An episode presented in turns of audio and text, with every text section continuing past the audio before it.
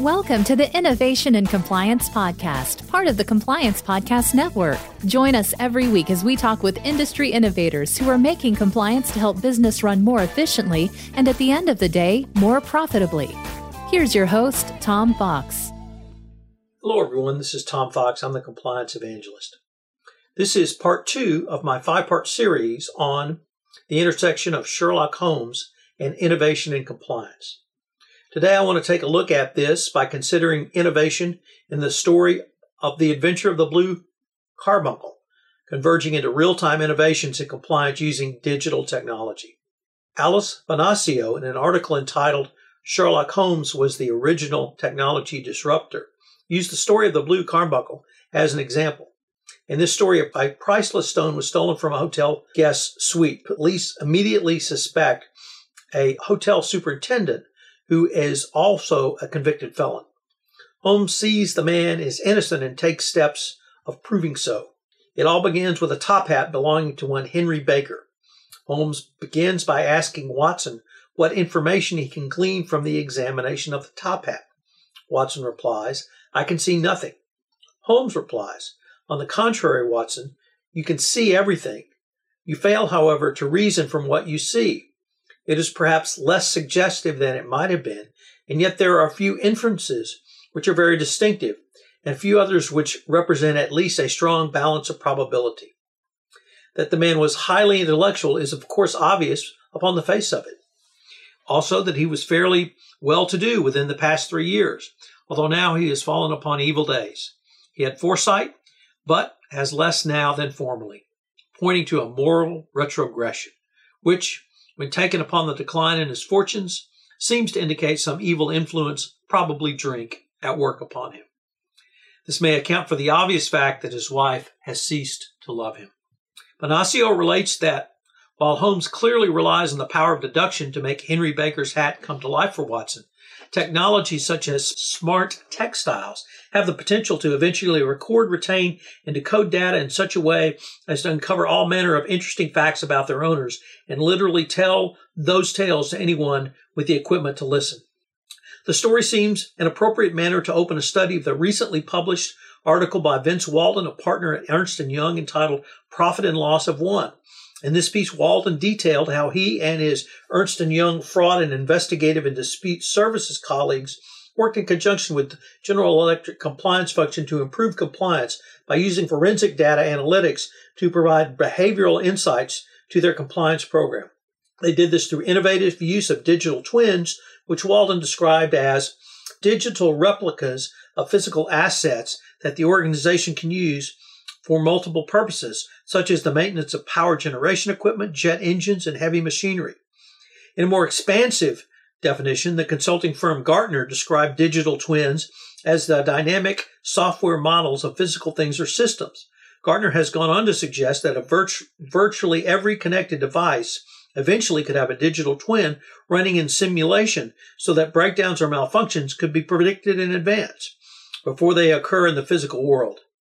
The Ernst & Young General Electric team's innovation was to move the same digital twin concept into the services world of the compliance professional.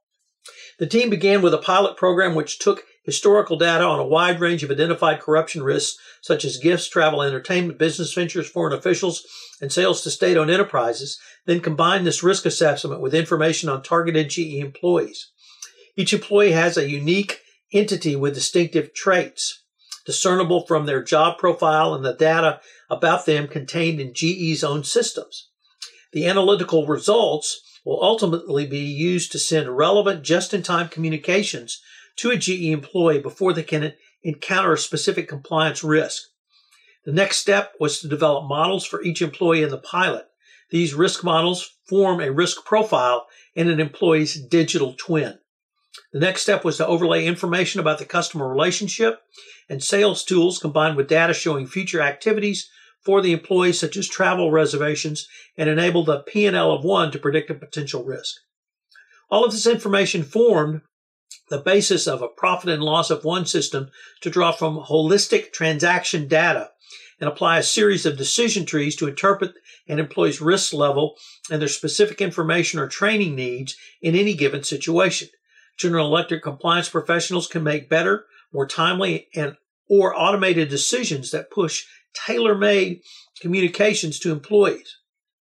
The GE employees receive specific, almost real-time messaging and communications to help them navigate any anti-bribery or anti-corruption issues that can arise under the Foreign Corrupt Practices Act or any of the plethora of now passed international anti-corruption regimes.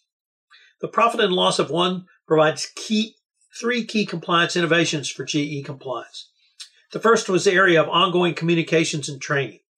GE was able to deliver to its customers customized and timely and easily consumable information, which inc- increases possibilities for reduced risk and greater compliance awareness as compared with the overly broad compliance training programs traditionally delivered via web or in person.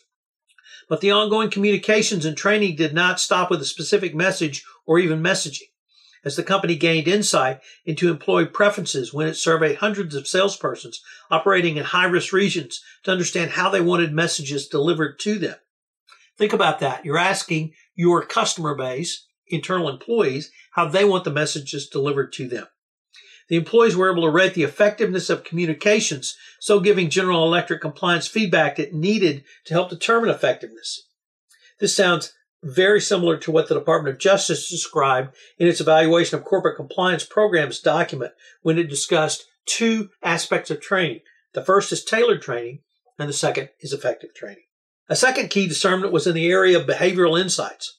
Chris Costa the Ernst & Young Global Chief Operating Officer, who coordinated the firm's involvement in the pilot project, said, the most striking argument for the profit and loss of one approach is the integration of data analytics and data twin concepts combined with a human element of compliance monitoring and communications.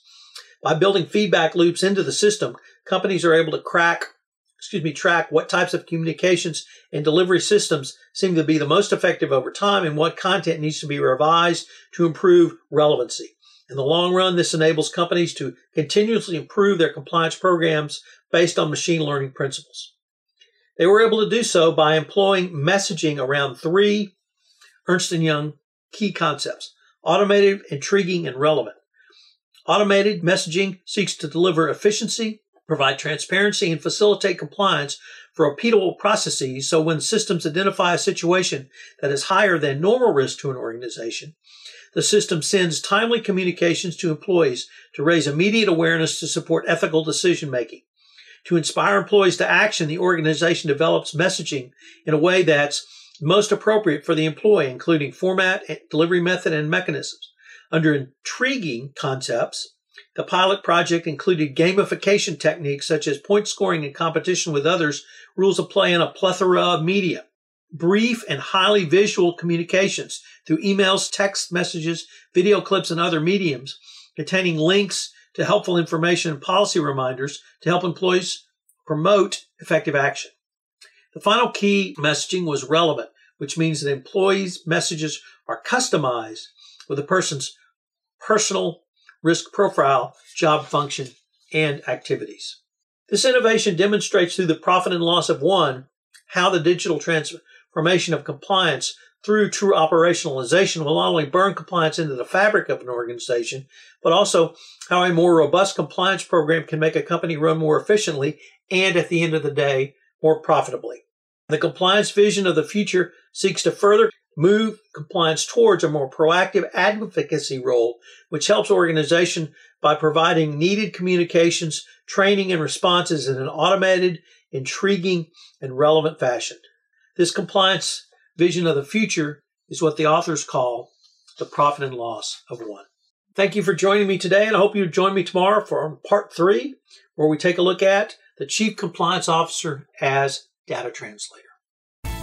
If you're a compliance professional looking for a convenient and effective way to fulfill your continuing education requirements, go to fcpacompliancereport.com slash courses and choose from four hour-long training packages that will keep you current. That's fcpacompliancereport.com slash courses.